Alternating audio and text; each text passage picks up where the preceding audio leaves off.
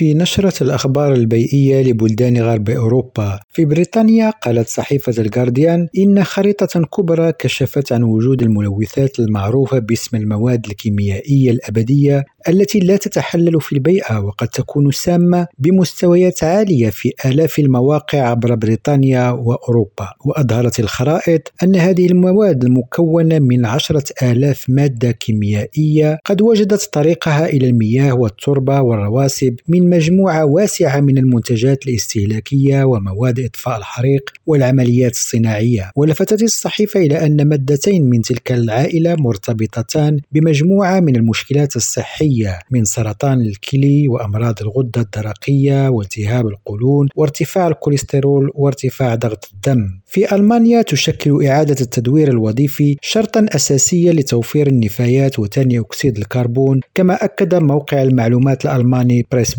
بوكس الذي يشير إلى أن أكثر من نصف ارتفاع درجة حرارة الغلاف الجوي يرجع إلى انبعاثات ثاني أكسيد الكربون. وقال الموقع هنا يتضح مدى أهمية توفير ثاني أكسيد الكربون في عمليات الإنتاج. ليس فقط البلاستيك والزجاج ولكن أيضا المعادن من جميع الأنواع التي لها أهمية خاصة في الاقتصاد الدائري. وتعتبر مناصب إعادة التدوير ذات أهمية كبيرة في الجهود المبذولة لحماية البيئة بشكل فعال. حسب ذات المصدر في سويسرا وفي إطار التغيرات المناخية جاء شتاء 2022-2023